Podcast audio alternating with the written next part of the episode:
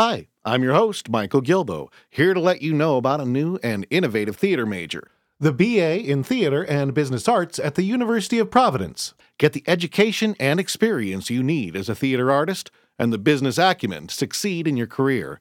Visit Broadway Bullet dot com and stay tuned to the end of the program for more info. Now, enjoy Ooh, the show. Is that pod on?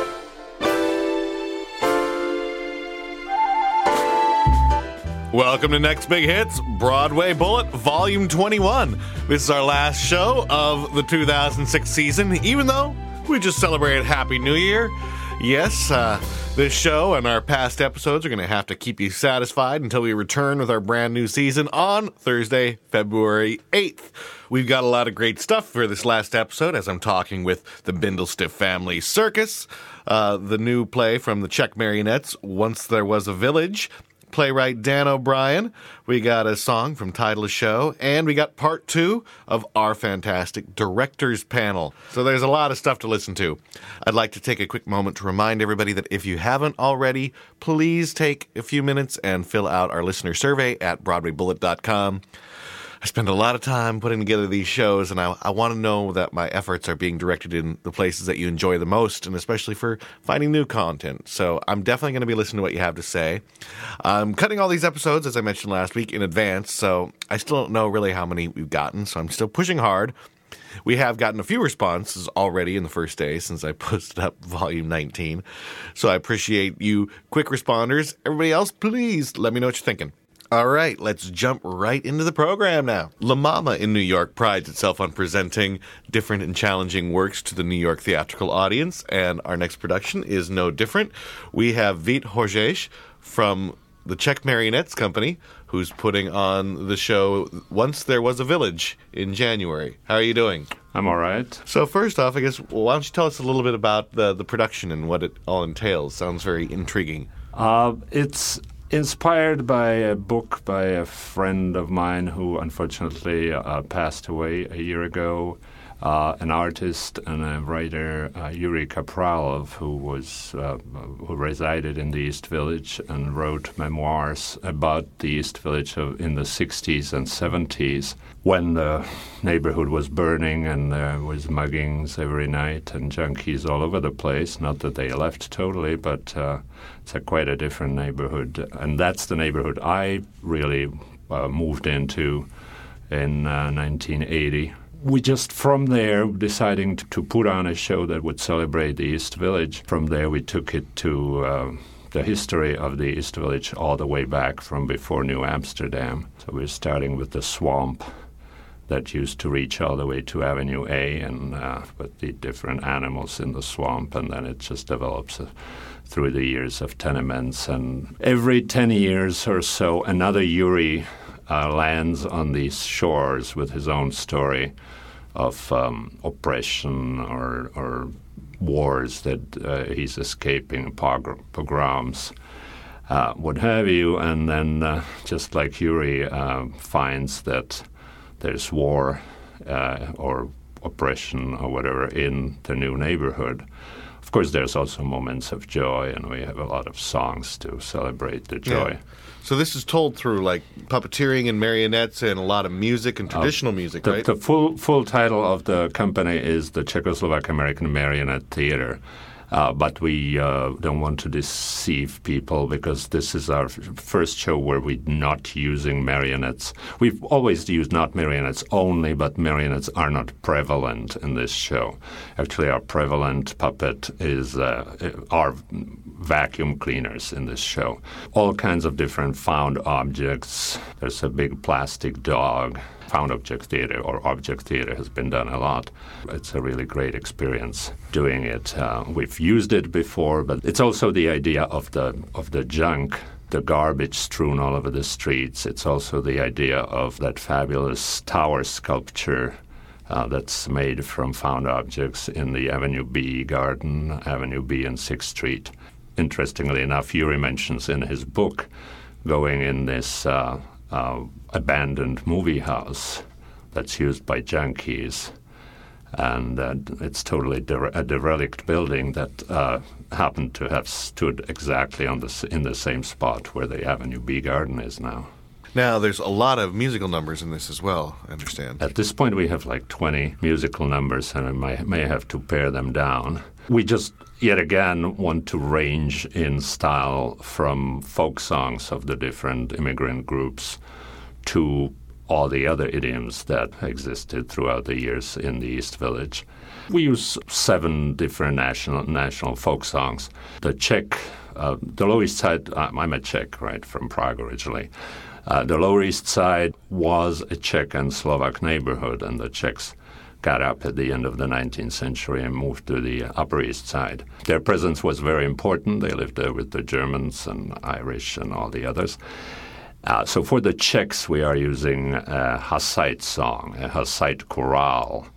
The Hussites were religious fighters, followers of Jan Hus, or Jan Hus, as uh, uh, they pronounce him in the United States, uh, the first reformer of the church one hundred years before Luther. He was burned at the stake, and he's kind of a symbol of Czech nationalism or national pride.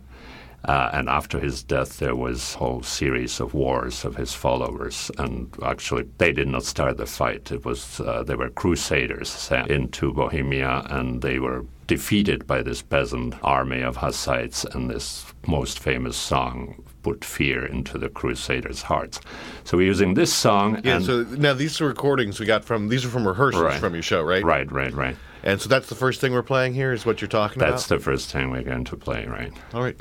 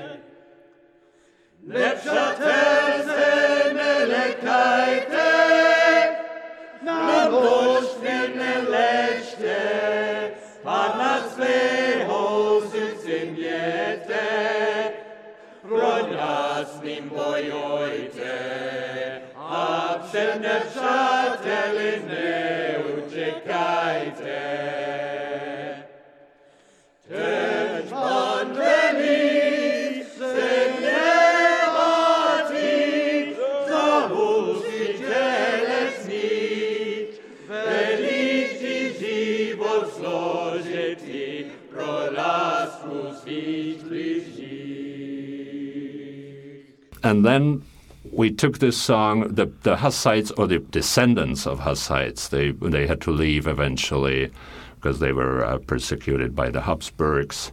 The Catholicism became the only accepted church, and they went through uh, Saxony and uh, eventually, as German-speaking Moravian brethren, they came to this country.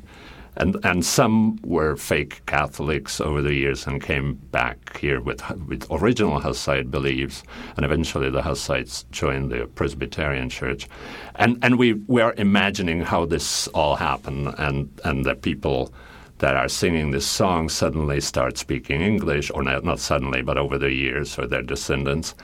And then they think, oh, let's change it into an American song, so we have a Uh, gospel version of the Hussite song. You, you wouldn't recognize so much the, the melody, mostly it's the word. We play with this more. Uh, we we will uh, have other versions of the Hussite song in a in a rock version. I think we have some more, and the same's happening. Another song that we're doing is the uh, New Colossus as a kind of a hymn, and then it also morphs into rock, into... It's not exactly a rock rock song, more like soul, and uh, then into uh, salsa version, representing yet another uh, ethnic group in the neighborhood. Let's listen to that uh, gospel version for a second now. Oy.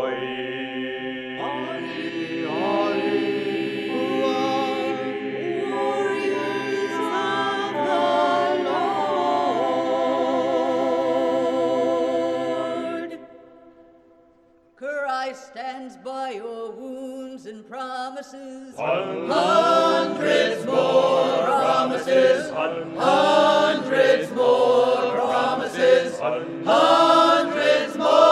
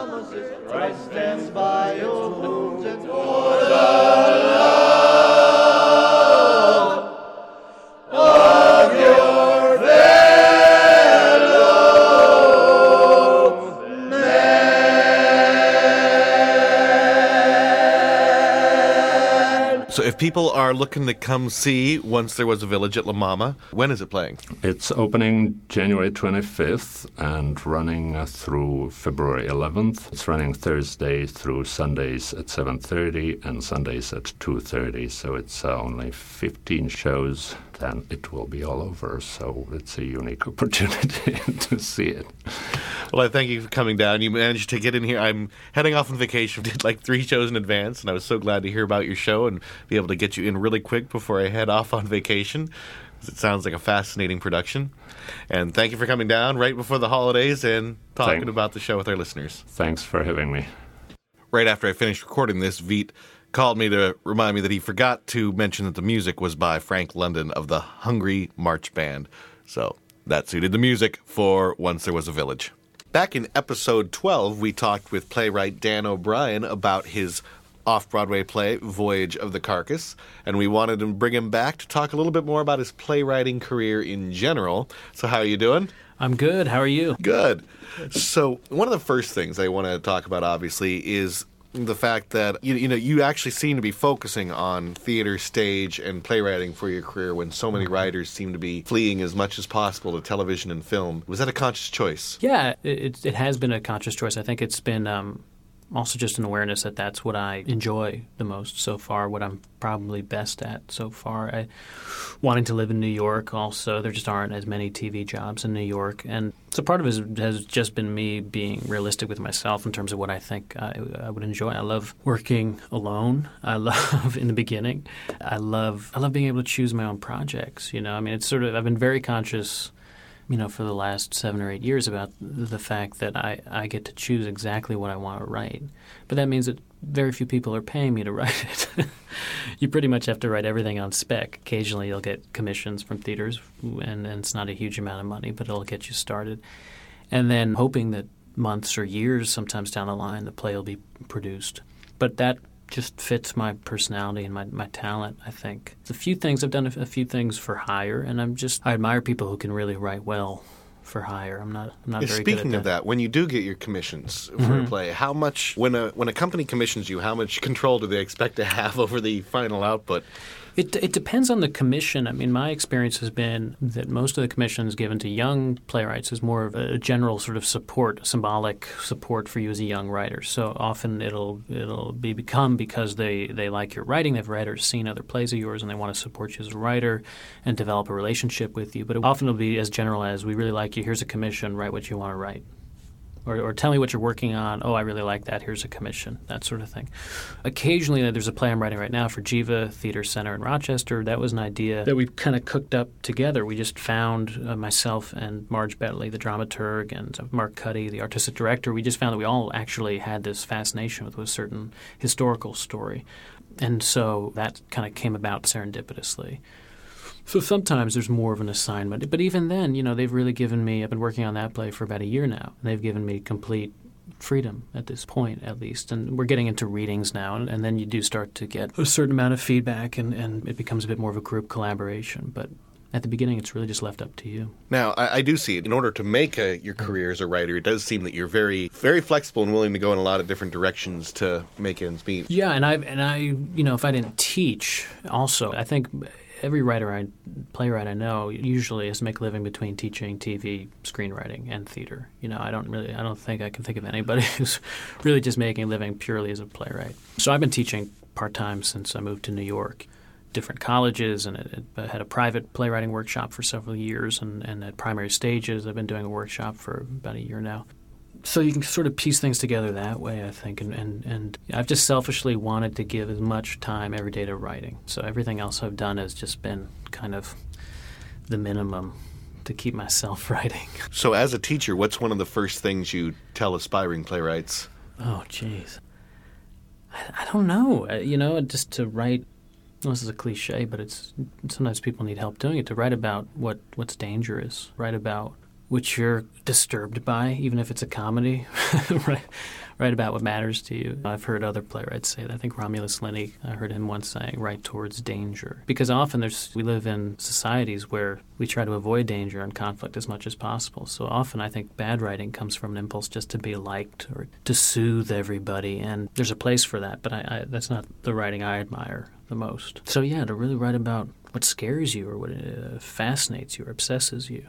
Yeah, and when we first talked, you kind of brought up in your show that Voyage of the Carcass was a very fantastical play, and it was very stylized, and you started getting into what is natural styles of theater. And right. To me, the discussion is, I think, it, like I said, it's all forced, and I think mm. one of the best areas to see it, unfortunately, on stage, is film. Acting styles in films date constantly, and what seemed natural to us, you know, in a film ten years ago, we'll watch a film now and go, it's odd. Right. Yeah. So how do, how do you like approaching playing with the acting styles and the naturalism in your work?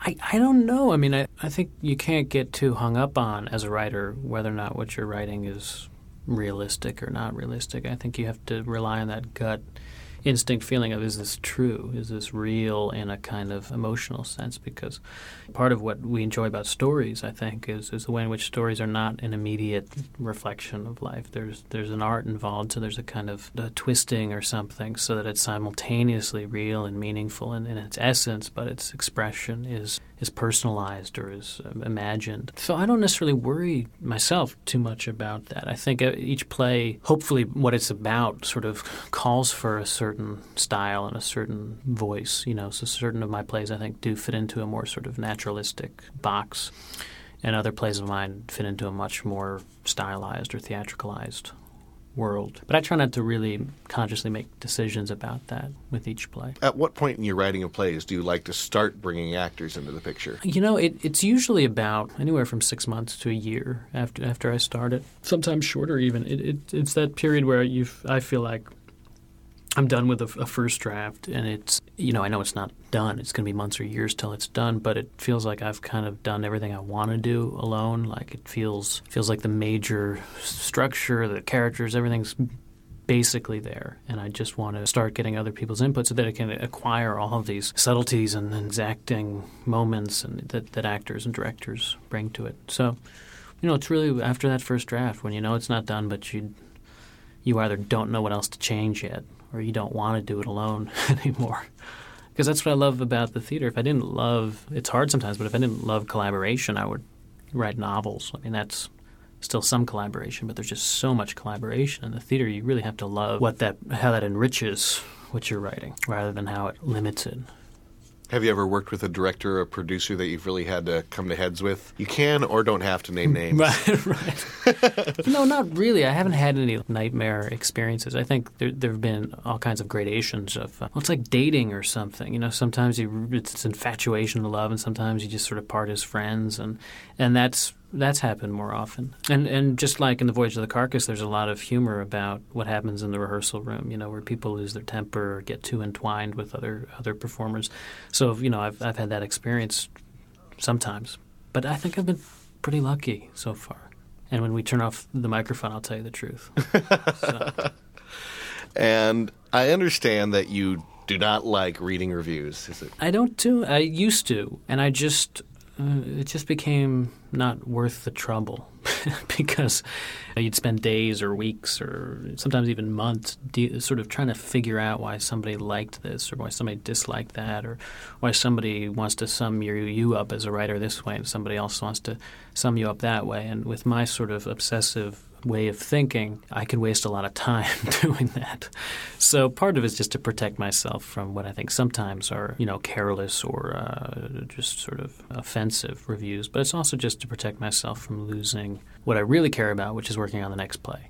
I mean, I'm working on a play right now, so I don't want to spend all this time reading reviews of Voyage of the Carcass. I do find out, because you can't really avoid it, which which reviews are generally good or generally bad. And, and I think that's fine because it's you can't really live in a bubble, you know. But um, just want to protect myself. When I was in grad school, I worked with Charles Mee, the playwright, and I got my first review in the Boston Globe at that time, and it was it was a really terrible review. It was the first sort of major review I'd, I'd read, and it upset me. And I, I mentioned it to him, and he said, "He said, why why do you read reviews?" And I, that was shocking to me that a writer would say, would ask, really, why would you read them? And he, I said, well, don't, why don't you don't read reviews? And he said, no. He goes, they don't, they don't know what I'm doing. They don't understand what I'm doing. And I just loved that. A, I loved that bravado, you know, of screw them. But it was also the sense of they don't know. I mean, they're checking in from their own perspective on one piece of writing. They don't understand necessarily, and they don't have to or shouldn't understand where it's coming from uh, in the bigger picture.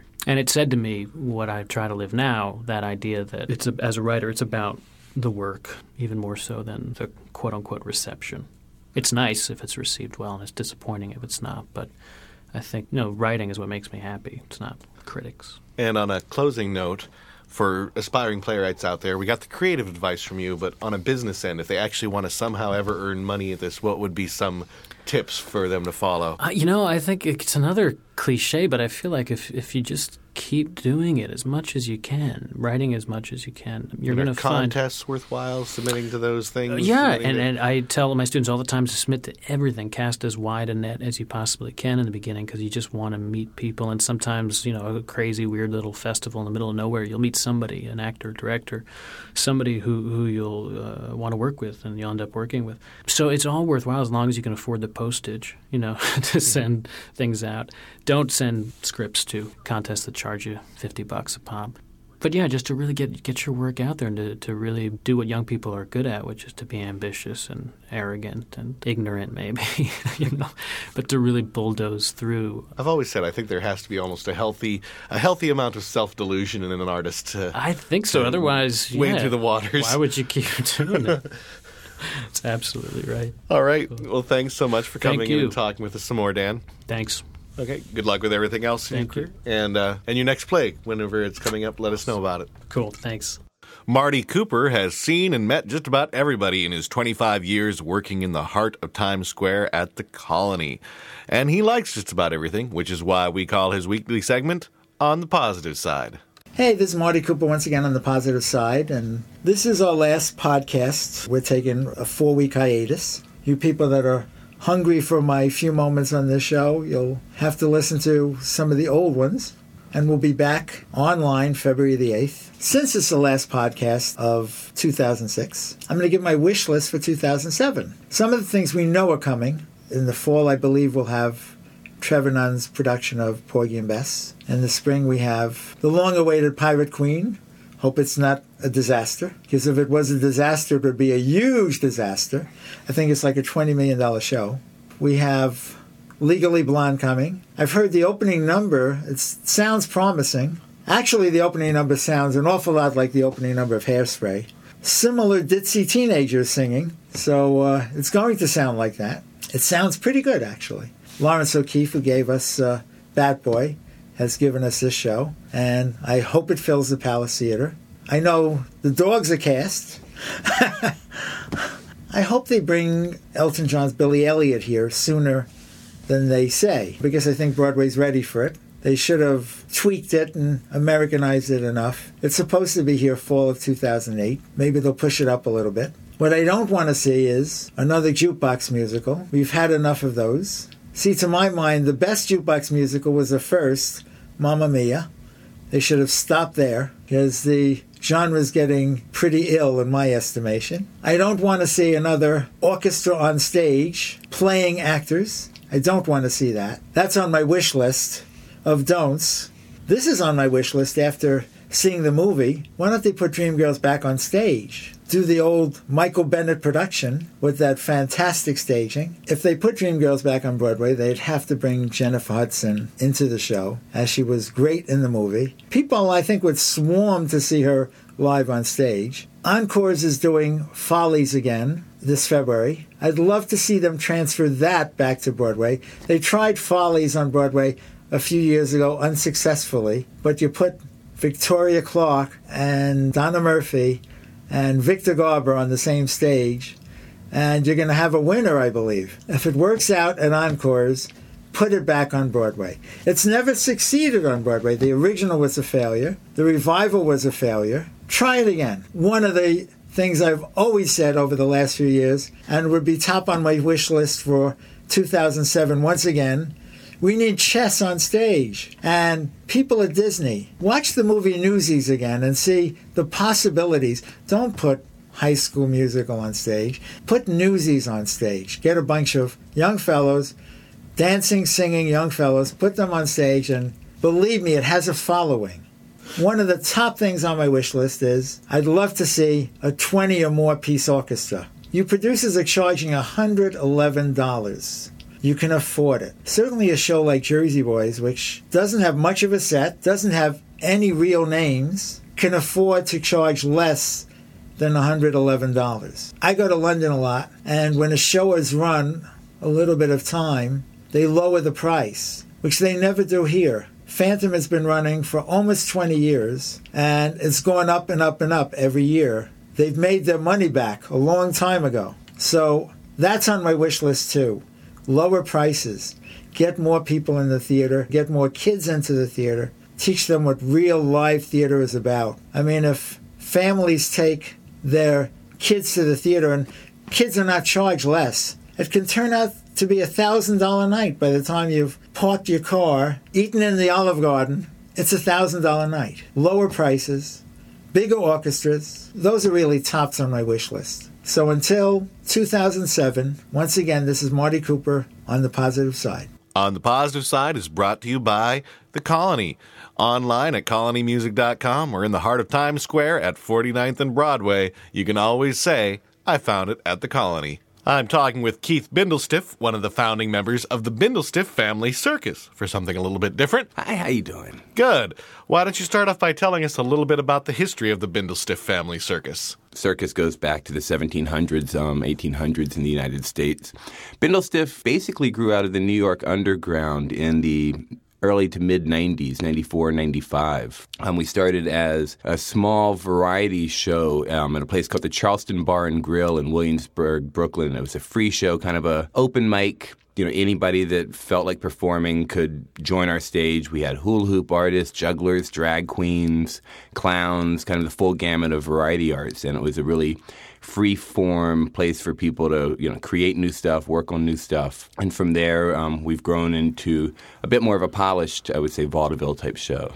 What kind of acts do you include in the circus? Bindlestiff Family Circus includes just about every type of act you can imagine. Um, we do everything from kid shows to adult shows, um, sword swallowing, fire eating, aerial acts. Um, we've had clowns from Ringling Brothers and Cirque du Soleil work with us. Everything in the sideshow realm, everything in the circus realm, a bit of burlesque. You know, it's a true variety show. Every um, right now we're doing a show in Brooklyn where it's um, every Friday it's a totally different lineup. So you really don't know what you're going to see until you get there. And what about your beginnings? How did you become a circus performer? It goes back to when I was a small kid. I was in um, Advance, North Carolina. My parents took me to Mocksville to see a little mud show Mexican circus. A mud show circus is a tented show that moves every single day, putting up the tent, do one, two, three shows, take down the tent, drive all night, set up, do another show, and they went on like that. But at this particular mud show, they had the elephant dog. For twenty-five cents, you could see the elephant dog.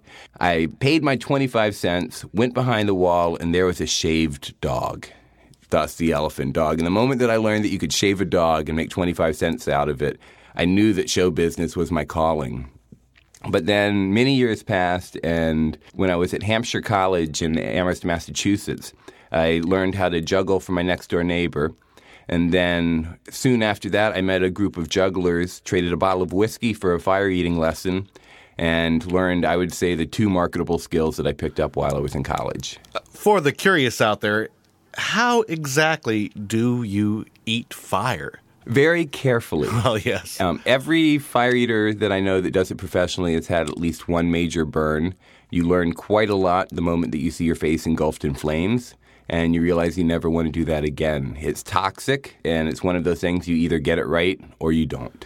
You mentioned before we started the interview that uh, before you started the circus, your fire eating took you to a very interesting place. It did. I um, before I let, graduated from college, I came to New York for an internship with Autonomy Media, which is a radical book publishing collective based out of Brooklyn. So that kind of gave me my first ties to New York. I went back to college, graduated, and then moved in with the book publishing collective trading work for rent. And then I started waiting tables, and soon after that, I got a job as a fire eater in a strip club, and the moment that that happened, I realized that you could make a living eating fire and hanging out in a strip club, and that was really the end of it for me. So how does one go about becoming a member of the Bindlestiff Family Circus? I would say the best way for folks to become a part of Bindlestiff, at times we run what's called Lily Lipid's Open Stage Cabaret, which is an open mic setup made for variety entertainers.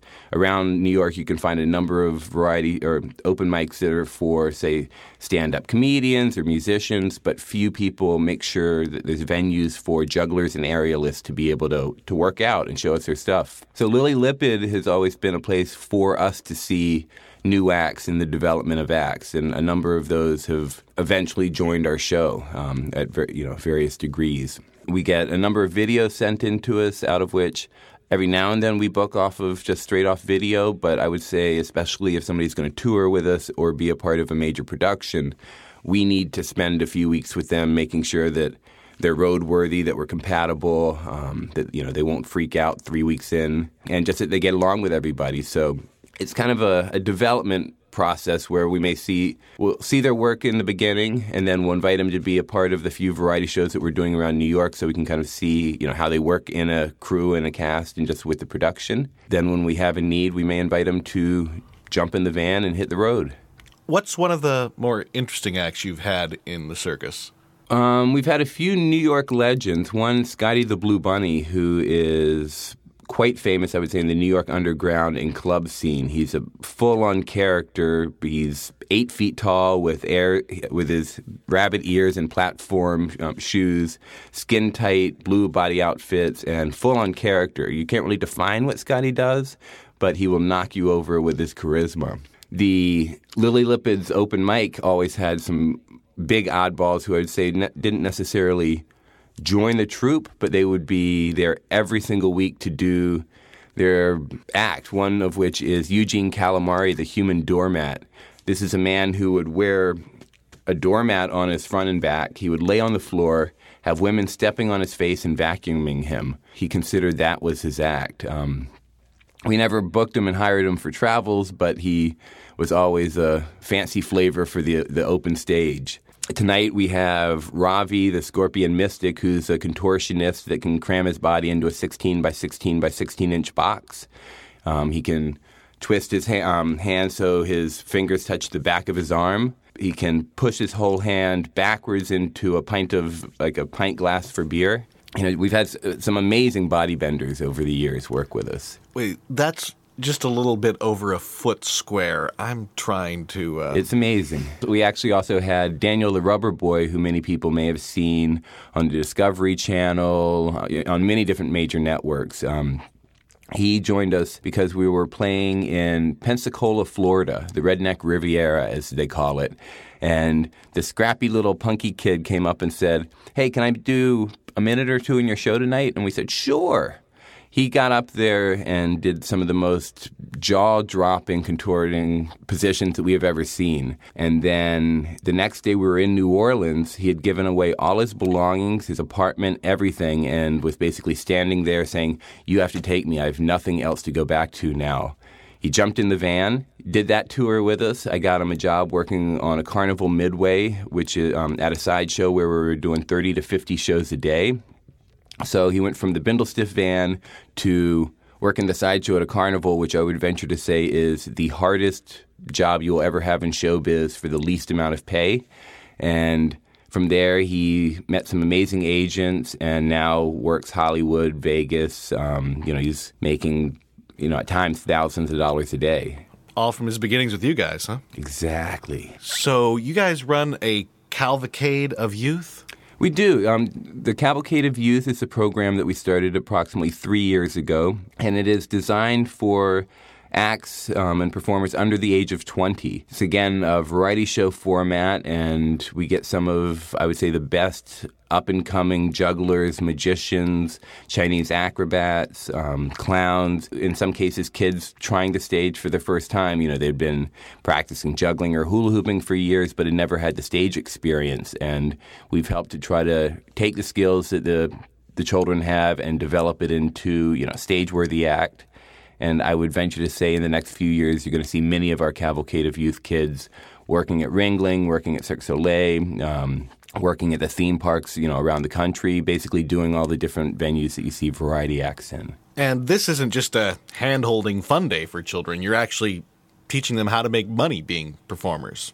Unlike many other children, um, kid programs out there, there's many kid programs that parents pay hundreds and thousands of dollars for their kids to take part in being in a circus or learning circus and theater skills. We have developed it so they pass a hat at the end of the show. They split that hat. They're not getting a lot, generally speaking, but, you know, twenty dollars, thirty dollars for their first payment of ever being on a stage. But teaching them that being a variety entertainer and being in show business is exactly that. You are in a business, and making sure that you do get some compensation for what you do is just as crucial as wowing the audience. Now, it seems to me in the past few years that there's really been a, a revival in the interest around burlesque and vaudeville and circus performers. Uh, what I'm wondering is, is this really something that's been around the whole time and it's just now that we're starting to see it again? Or is it really something new that a lot of actors or different performers are wanting to get into different aspects of performance? I would say over the past hundred years, you've seen a few different waves of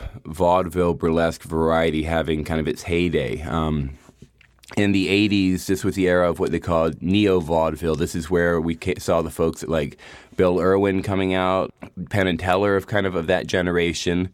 And then for after that, for a while, it it kind of ebbed a bit. And I would say mid-nineties, you saw an increase once again in, in interest in circus, sideshow, vaudeville.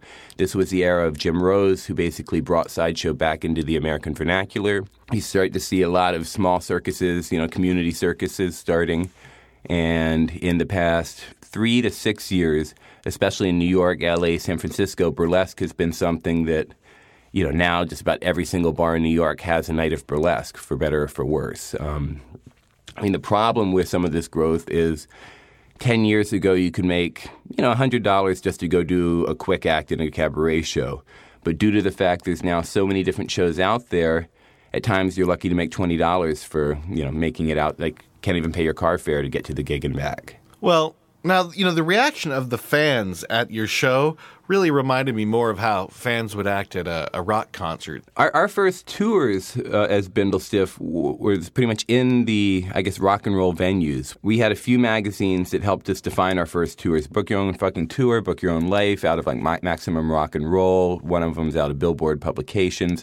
But these were kind of um, D I Y, do-it-yourself, touring resources. And all of our venues in the beginning were rock venues. And we had to learn how to take a drunk audience and get them to enjoy circus, ju- you know, jugglers and sword swallowing. And live music's always been a crucial element of Bindlestiff. We've always made sure that we've had, you know, live musicians backing us up. But I think because of that nature, we learned very early on how to deal with a rowdy audience. You'll see the same kind of perspective coming from the folks who worked the early era of burlesque. You know, if you could work that stage, you could work any stage. You got your chops there. Same with street performing. So we've always kind of enjoyed that rowdiness, that intimacy with the audience. We ripped down the fourth wall, you know, long before we ever started.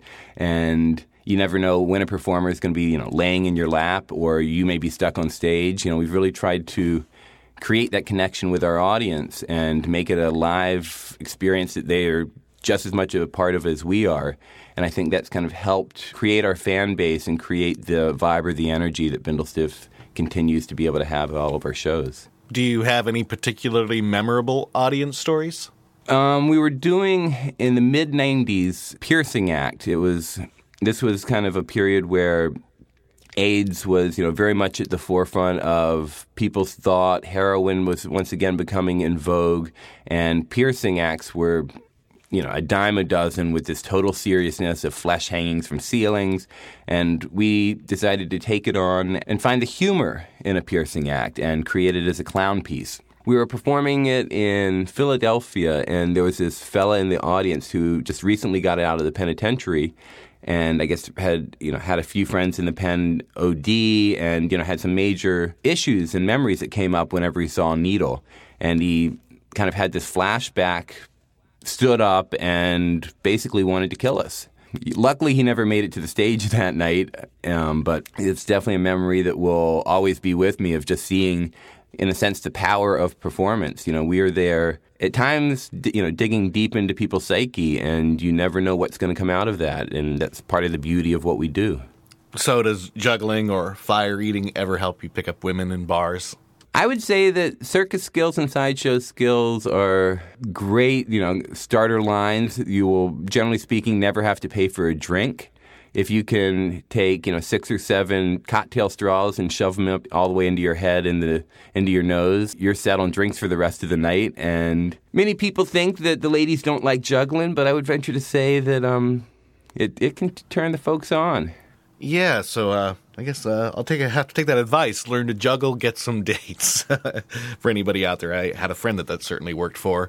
So where do you see Bindlestiff going in the future? Um, for two years, we were on forty-second street with the help of Shishama, who's, in my mind, one of the most supportive art institutions in all of New York that's helped the underground theater movement.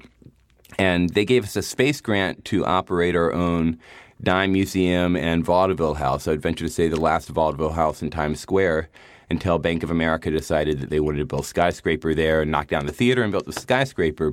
But during that era, we had a, you know, permanent facility in New York for variety entertainers to not only practice, but to perform, develop their own productions. We were, in our first year, presenting eight Bindlestiff shows a day as kind of continuous vaudeville that you could walk in at any point and see the show. We also produced over two dozen other people's, you know, variety-based productions. And it really became, you know, a community nexus for variety. And we hope to, once again, you know, bring that sort of facility back to the city. It's, in my mind, a very sad statement that here in a city where really you could see the birth of burlesque, vaudeville, Barnum's American Museum, Um, that there's really no major institution helping develop this level of art that grew out of New York from its earliest period. San Francisco has a circus school. You know, L A has some amazing programs. New York, you have a few teachers, but there's really no major facility that is there for aerialists, jugglers, clowns, you know, and making it affordable for them to develop. Would you like to tell us your website? Any other information how people can find out what's going on with Bindlestiff? You can find out what Bindlestiff's doing at w w w dot bindlestiff dot org. That's B I N D L E S T I F F dot org. And that'll keep you up to date on all of our happenings in New York, all of our happenings around the country. Beyond that, you can also call one eight seven seven B I N D L E S. Toll-free um, to also get those updates. Well, thank you for coming down and talking with Broadway Bullet. Absolutely. My pleasure. Again, uh, we're looking for a little bit more involvement with our listeners, if at all possible. Please take a moment, go to broadway bullet dot com, fill out our listener survey. Uh, if you feel so generous, we could really use a little bit of help if you could donate something to us. We're not nonprofit yet, but everything's greatly appreciated. We have quite a few expenses and really no income yet. Going broke fast. Um, we also, in that vein, I'm a one-man band here, kind of, so to speak, booking the interviews, editing them, putting the show together, promoting, a bit of everything. Uh, we really could use any help from you if you want to get involved and pitch in.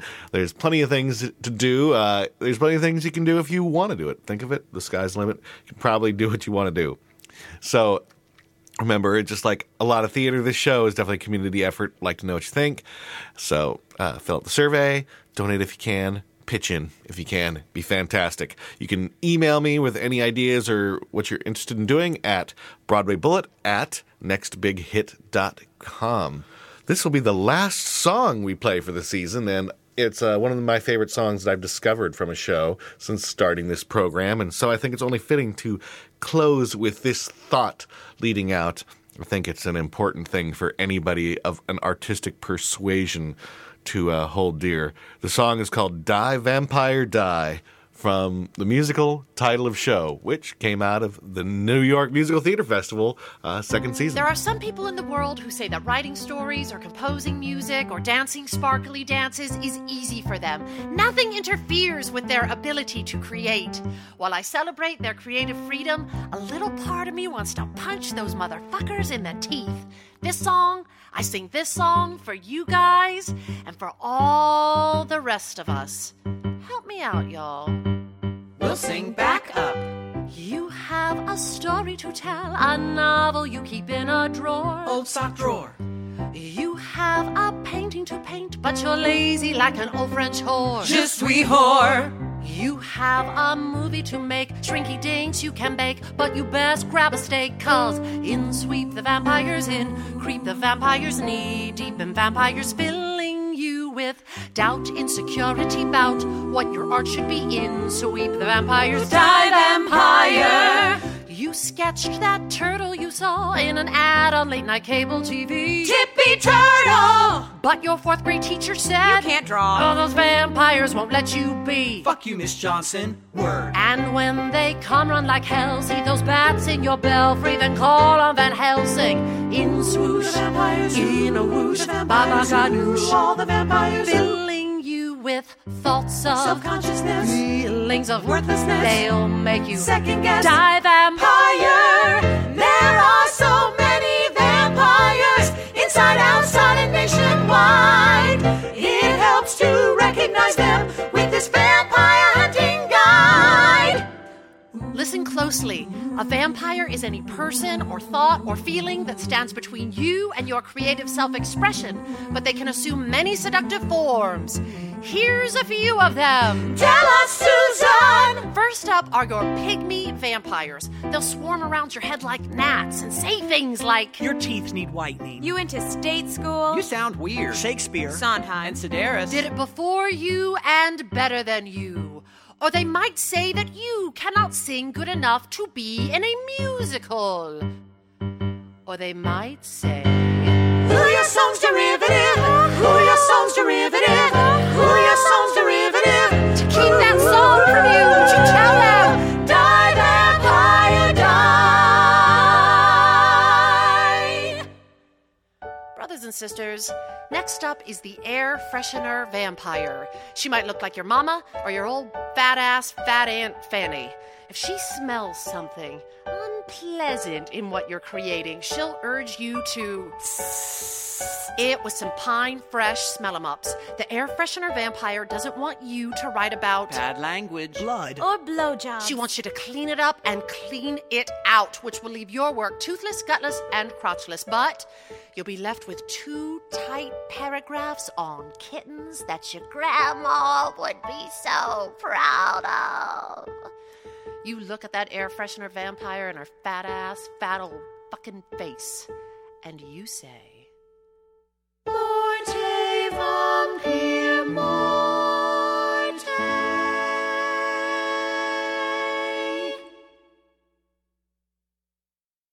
The last vampire is the mother of all vampires, and that is the vampire of despair. It'll wake you up at four a.m. to say things like, who do you think you're kidding? You look like a fool. No matter how hard you try, you'll never be good enough. Why is it if some dude walked up to me on the subway platform and said these things, I would think he was a mentally ill asshole? But if the vampire inside my head says it, it's the voice of reason.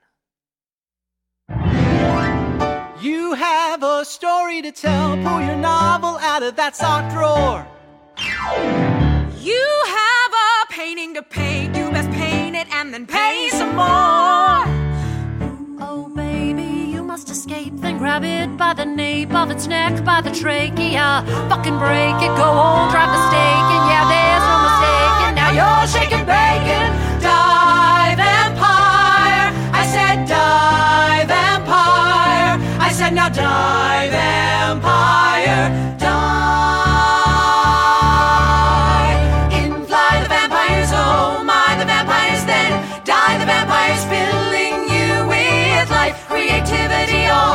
Your art should be out.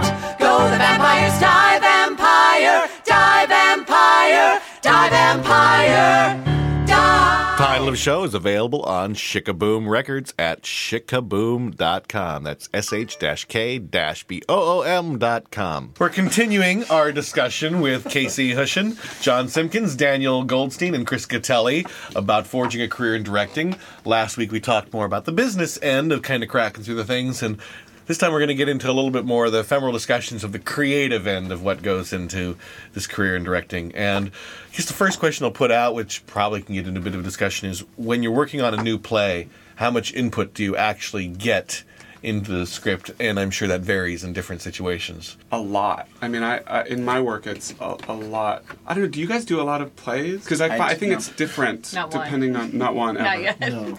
Okay.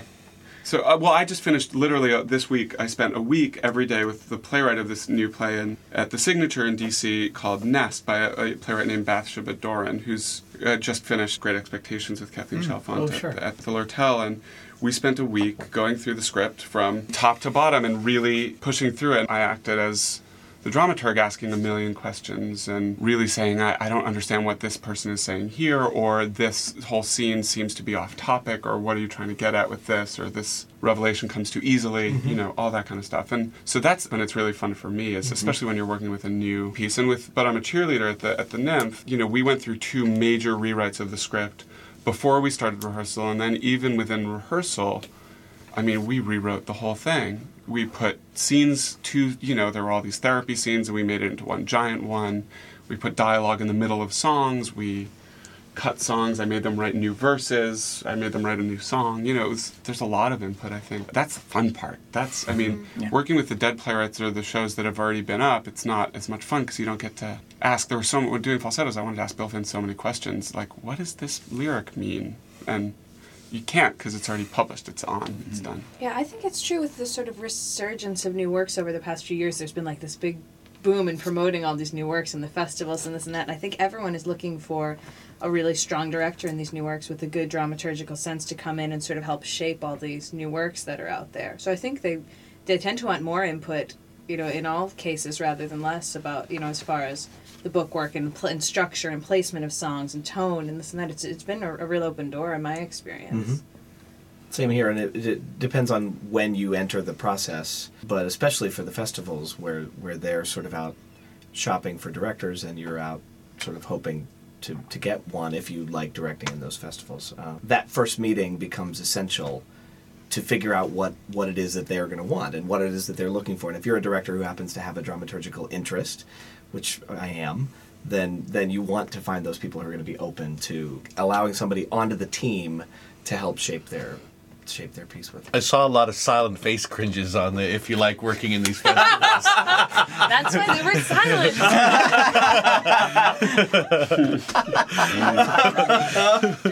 So we're just laughing because we've all had varied festival experiences. Lots of experiences. Yep.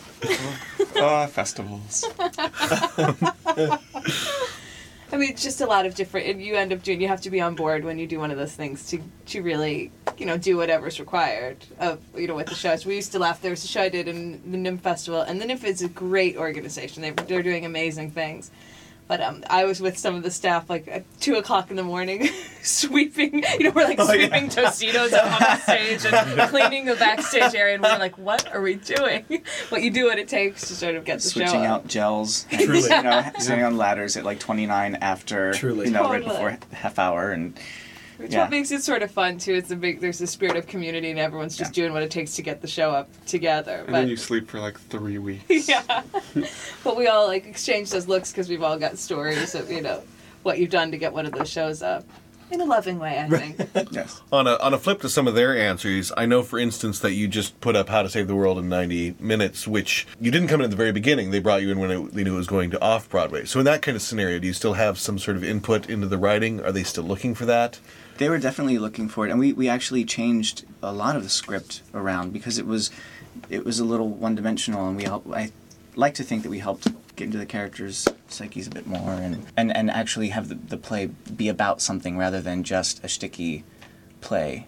So, and I, they were very open, and even t- still today, we're still, like I said, we're still changing things and doing rewrites, and he's keeps sending me pages, and they couldn't have been more collaborative. So that was a wonderful experience. Now, how often have any of you championed a new play or musical, tried to really help spearhead getting it on somewhere? Yeah, that's a tricky question. I mean, yeah. it, it's happened. Sometimes they've gone on to good things, and sometimes paths have crossed. I mean, nothing that I've really championed has become a... I don't mean that it has to become a hit. I just sure. mean, have you guys run across a play, a sure. playwright, where there's no production scheduled yet, and you've kind of taken upon yourselves to try to help get it a production and you directing it somewhere? I have. Sure. They've not necessarily resulted in my... directing them. Good times. Give me a bourbon and we'll talk about that next week. Yeah. No. Yeah. But um, but yeah, I mean that's that's the hope, is that you meet. I mean, I love meeting new new writers and reading their stuff. You know, hoping that one of their pieces becomes the next whatever. Yeah. I actually had an interesting conversation with a gentleman from M T I. Who, after he saw Silence, he we had a little luncheon meeting, and we were sitting at lunch, and he said, "So, if there's, what's your dream project? What what what show would you just die to get your hands on?"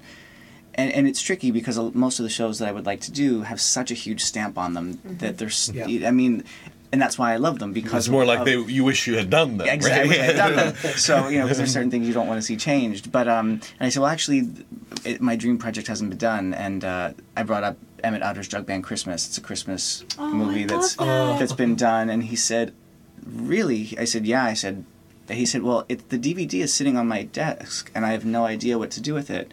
And I said, well, you have to watch it because it's my favorite Christmas m- movie ever, et cetera. Which turned into, he put it in, he contacted wow. the people, and now we're slated to go oh, good for you. next holiday. Like we, we, have, I've had meetings with the Henson. It's, it's the Henson's first musical ever, and it's so and, good. I, it's That's my favorite great. ever, and so it, it was one of those fate things. Just yeah. oh, don't get me started. So, uh, but yeah, you just, just you know. That out. Like the only Jew in the I'm so excited about I'll send it. it to you. Yeah, it's it's exciting. So, but it but it was one of those things where I, that that simple. I just tossed it off, and fate led to fate, and met with Paul Williams, and met with this one, and then cut to next Christmas. It's. So that was really wow, exciting. Terrific. How often, when directing and under schedules, do you find the need to balance efficiency with creativity? Always. Always. Oh, that's, that's, Always. that's part of the job, I think. That's it. I mean, there is sort of like an old myth that I think sometimes there's an assumption that creativity and efficiency can't coexist. You know, the creativity is just wild and unbridled, uh-huh. and then there's the paper-pushing side. But yeah, I but think it's essential in, in what we do in being a good leader to be able to yeah, do a schedule and totally. make sense of technical things, and at the same time have that complete creative outlet. I mean, we too. had you five hours to tech, but I'm a cheerleader. Five hours to tech a two-and-a-half-hour, twenty-person musical. We had two weeks of rehearsal. Oh, no, two weeks and two days, because I begged for Godspell, which is a show that we entirely made up. How do you do that in two weeks and two days? And yeah. sometimes you just, you have to do it. You have yeah. to do it. So, you know, my stage manager and I sat down the first day, you know, at the before and said, said, okay, so we're going to run act one on Friday of the first week. And I said, you're smoking some really crazy stuff right now, you know. It's funny though, because it always somehow it always it always ends, works out. It always works out. I mean, Maria Didi, a, a producer friend of mine, she always, she's, she says it takes as long as you have. That's true. That's true. It was, and I always yeah. and I live by that so now true. because I mean, High Fidelity, we're still we were changing things to the last second, and and we were very happy with the pro, you know, with the outcome of everything. But you know, if we had two more months, we'd still keep making changes. Mm-hmm. And so yeah. it's just you have as long as you have, and and I I believe that. That's a good yeah. point. When I used to do plays at the o- O'Neill, that Jim Houghton, when he was running it, it was when I was there, and he, you know, you have four days to put up. It's a reading, but you it's fully staged. Right. But so you put up a play in four days, and he would talk about that you sort of go through like the normal four-week rehearsal process in the four days. Like the first day, everyone loves everyone. Right. The second day, he's like, the second day, everyone's a little timid. The third day, everyone hates everyone. And then the fourth day, everyone rallies back together and goes, you know, picks up the cause, you know. Like, but it's like everything's abbreviated. You figure it out in whatever time you have. It's true. I did a production this year of Wizard of Oz in ten days, and it was like a tremendous production with flying and pyro and thirty children and like just every element. You could two dogs. It was just like a, a circus. Chris, to reference the circus. um, but ten days, two days to tech it. You, you, yeah. And you just like, go you for just it. You just do it. It. It happens, yeah. Whatever it is, and you compromise where you need to compromise, and you figure it out. You know, I think that the unsuccessful directors are the ones who refuse to take into yep, yep. account the what you're doing with the, the resources you have. It must be this, and then you yep. end up with a show yeah. that looks like you were focused on one element that yep. you had to have there because you're part of the deal. Nowadays, when money is really tight, you don't get... We're not in Europe. You don't get six months. Right. You know, you go to London, and they're, they they have two months to rehearse a play. Mm-hmm. It also feels like a little bit of a balancing act in the room. You know, there are the, just going back to what you said, Casey, about the, you know, some directors walk into the room and open the open the script and say, let's begin. Mm-hmm. And that's how you're supposed to now create something. And I think that as directors, we ask we ask our cast, we ask actors to come in prepared but open to the room, per se. And I think that that's our job, too. I think we need to come in prepared for... the the technical, for lack of a better word, aspect of that rehearsal process. How much yeah. time do I have? When don't I have the principles? When, you know, whatever whatever the case may be, we have to be prepared enough and then open enough to the creativity in the room. So it is kind of a... It's also amazing, like, trying to get actors to, you know, be open when you're just, like, you know, you're expected to stage the first twenty right. minutes and on the first throwing. day of rehearsal, you know, especially for Godspell, you know, I, I, my preference would have been to spend a week having nothing to do with the play and right. making them tell bad stand-up routines and play stupid theater games yeah. and bounce right. the ball. Right. So we, you know, I had to figure out a way to do that. Otherwise, we actually instituted a really good policy, which I would highly recommend for other productions, which is we had a T V and V C R and D V D player, and everyone had, we started every day of rehearsal, everyone had to bring in bad videotape of them in a show when they were a kid, preferably in Godspell if they had been in it oh before. My God. So it start, so every rehearsal day started with like telly in Pippin oh my God. in Brooklyn when he had like this thick Brooklyn accent, like before he, or um, Anika was in, what did Anika bring in? And, and Sarah Chase in a ba- bad, like, Jewish community center, a chorus line. I was in Godspell as Jesus when I was thirteen, so I brought in that.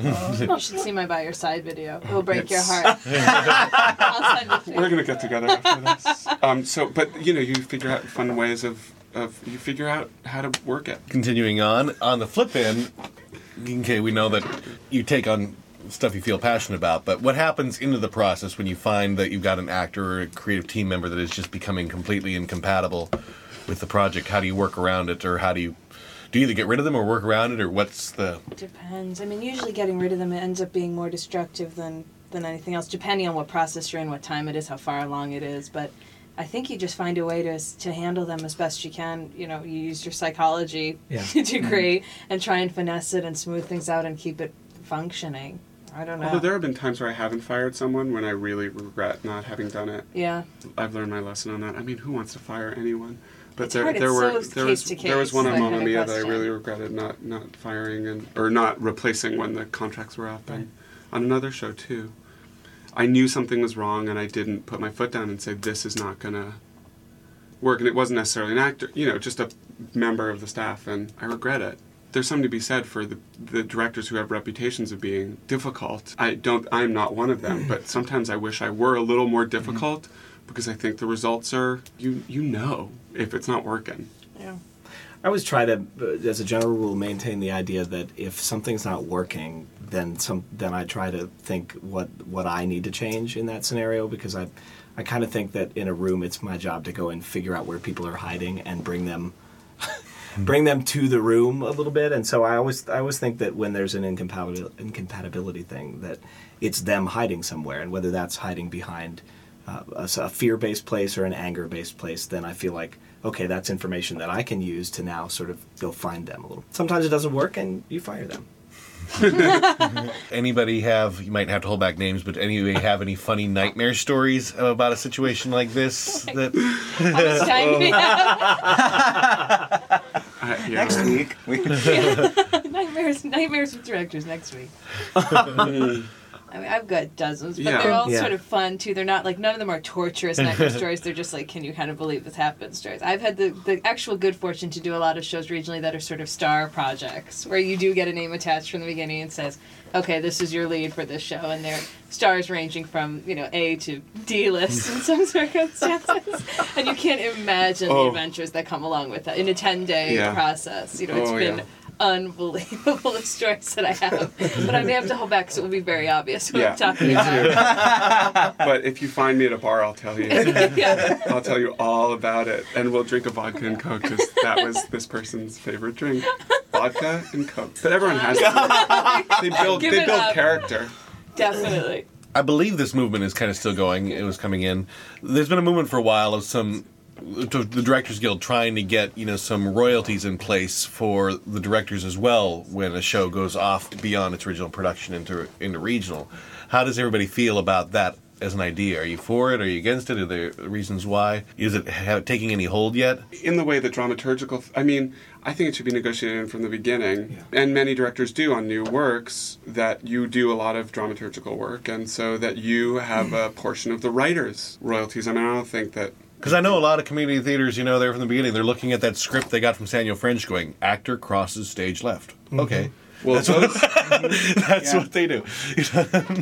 It gets tricky. I mean, even even down to, to choreographic things. I mean, they, for Altar Boys, we were trying to, I was trying to get royalties for subsequent productions because they were putting moves and blocking of mine in the script. And I had to go through the script, and they wouldn't give them to me. And I had to go through the script and take out... No, you can't add that they take these props out of a wooden box because I, I did that. Like that's mine. That what didn't come with the song. I mean, it, and it gets really, it gets really sketchy. Totally. But um, but you it's but you have to protect your work, and it's it's a it's a fine line because in the room it's like, oh, the actor actually made up that line, or this mm-hmm. so and so's, you know, the A S M sitting in the room shouted out, oh, that'd be really funny. Say that. I mean, and it is a, such a collaborative process that the lines sometimes get blurred, and but I think. Out of anyone, I, the director, I feel, should, because at the end of the day, it's his final word what is uh, what is on that stage. So I, I feel that it is it is important that they do. Totally. It, it especially if it's like a like you were saying, Chris, about it, like a conceptual approach to a number, be it a director or a choreographer. Yeah. I mean, that's oh, that's mine. That's. Something, you know, you look at like Evita, you look at how Prince's work in Evita, that's his. and and I shouldn't be able to go rip that off unless he lets me. Right, unless you pay for it. Unless mm-hmm. you unless you pay for it or get permission. But in terms of like guaranteed rights for, to per, for a script, I mean, if it's if none of your work is in the script as you took it all out, then we have no right to that script unless it's part of what the right unless you've had right. mm-hmm. part of what the right the but writer even, should be shared. Even still, I'm going to bet that there's a lot of directors around the country, or you know, smaller community groups, who at some point have either now seen Altar Boys uh, off Broadway when they came to their trip to New York and decided they wanted to put it on, mm-hmm. or they're seeing the tour that's starting around now, and they're going to do the thing where they're pulling the stuff out of the box. Cause, sure. you know, yeah, it gets tricky. You can't, and there's, you can't help it. I that's mean, right. But that's community theater. I mean, yeah. and, and it's not. There's not a whole lot of money, so it's not like it's... Right. Do, well, I mean, it's, when you get to the level of a certain play, when there's three hundred community theaters all putting on one production every year, I would think it adds up to a significant amount of money. It's true. Call my You know, well, it's, it's that, not there, each I mean, individual show may not, but when you got yeah. every community group, and Altar Boys could very well turn into something that is very popular sure. with community groups. Sure. Yeah, it, it's it's all. I mean, some, and or like Bat Boy, like I hear. I mean, so and so did it at someone's high school, or so and so, you know, and they all do the little bat hands in the opening number, and. But there's nothing I can do about that. I mean, there's, you know, I'm not going to go to a high school and say, how dare you put my little bad hands in? Well, you know, this so is so so I don't think you guys should have to. It's not too yeah. much. Yeah. It's kind of flattering yeah, to know that, that the yeah. things you did in high school when you were doing, like, White Gloves and Pippin, you know, right. it's, it's really amazing to know that there's high schools that are going to be doing, like, Bat Boy hands. But then there's the other extreme of losing, you know, your, you know, your whatever your investment is financially if it's if it gets exploited. Exactly. But you know that that seems like more of a flattering angle than yeah. you know exploitative.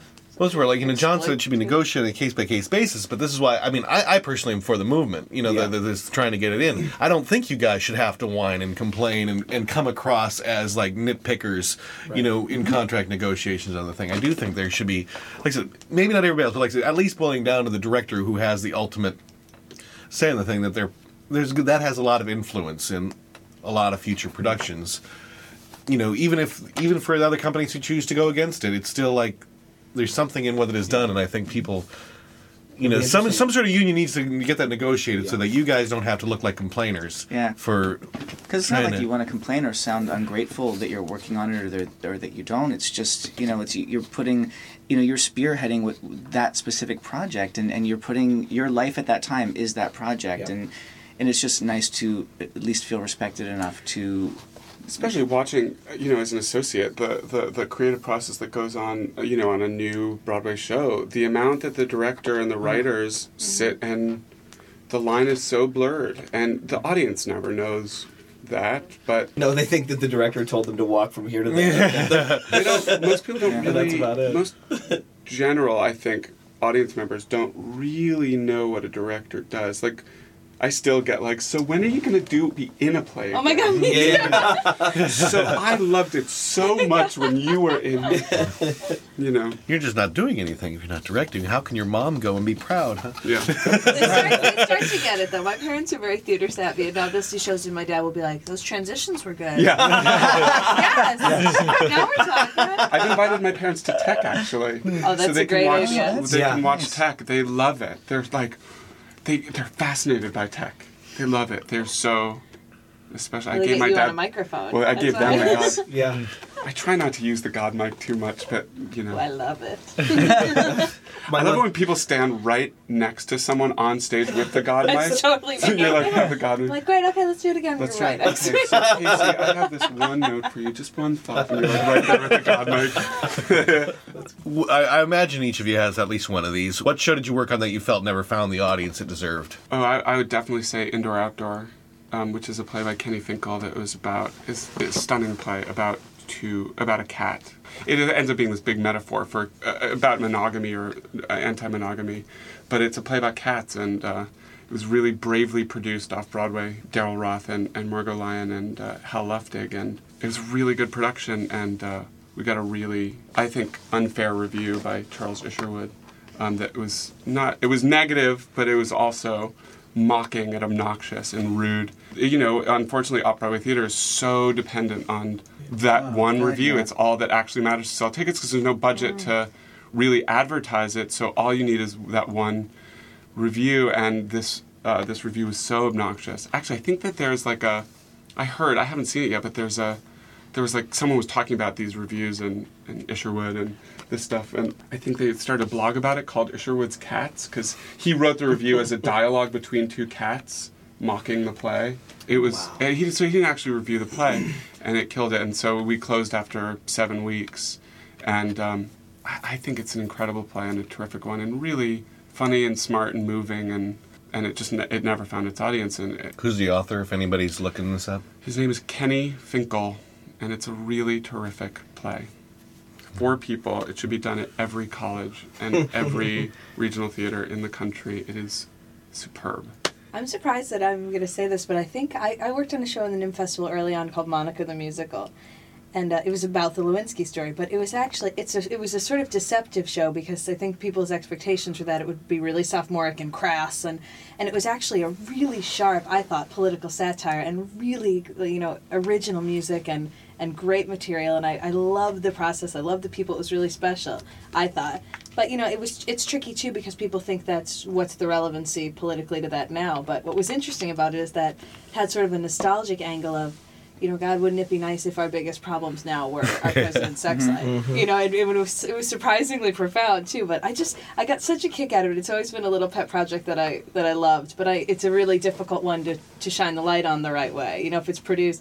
It was in a small venue at the festival, and it was at, at the Upright Citizens Brigade Theater, and it came across, you know, more, if it had been showcased, I think, in a different way, a little more of a legitimate theater space, it would have elevated, you know, your expectations yeah. to really look at it like a theater piece as opposed to sort of a little sketch sketch piece, which sometimes being in that kind of environment will do to a show. It's amazing. Mm-hmm. Just the environment mm-hmm. it was in sort of changed, almost altered the tone. Yeah. But I've always loved that one. I don't know that it will come back around, but it was it's something I always sort of...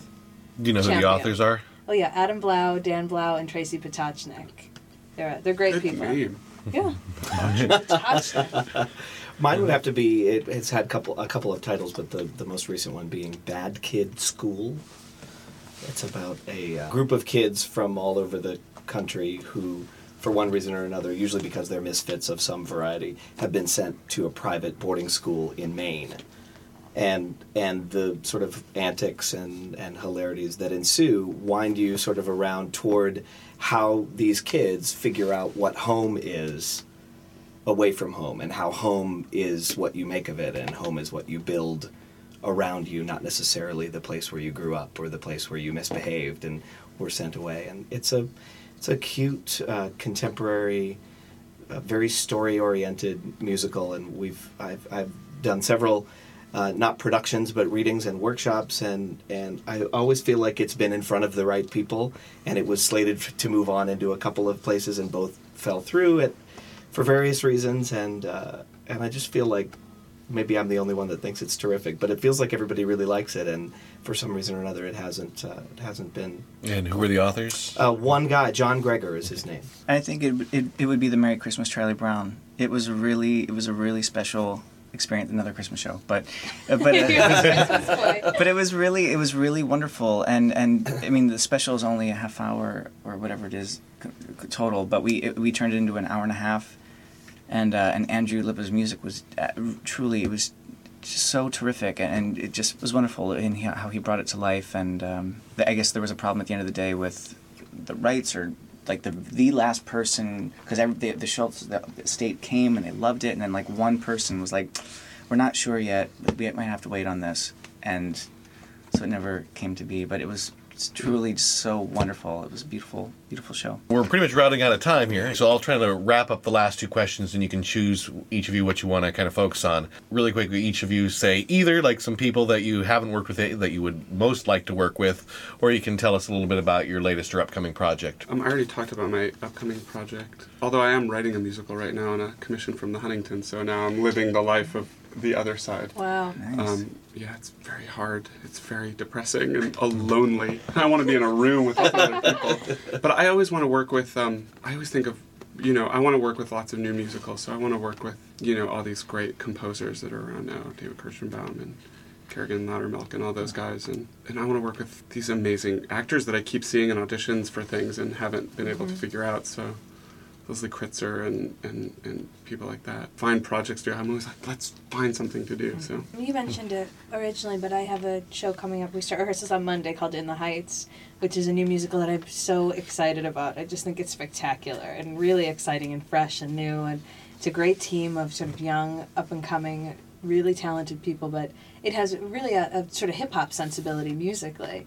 But what's what I'm excited about is that it has that sort of modern musicality, but it also, I think, has a really good integrated book musical happening at the same time, simultaneously. So I'm intrigued to see, you know, what that will evolve into.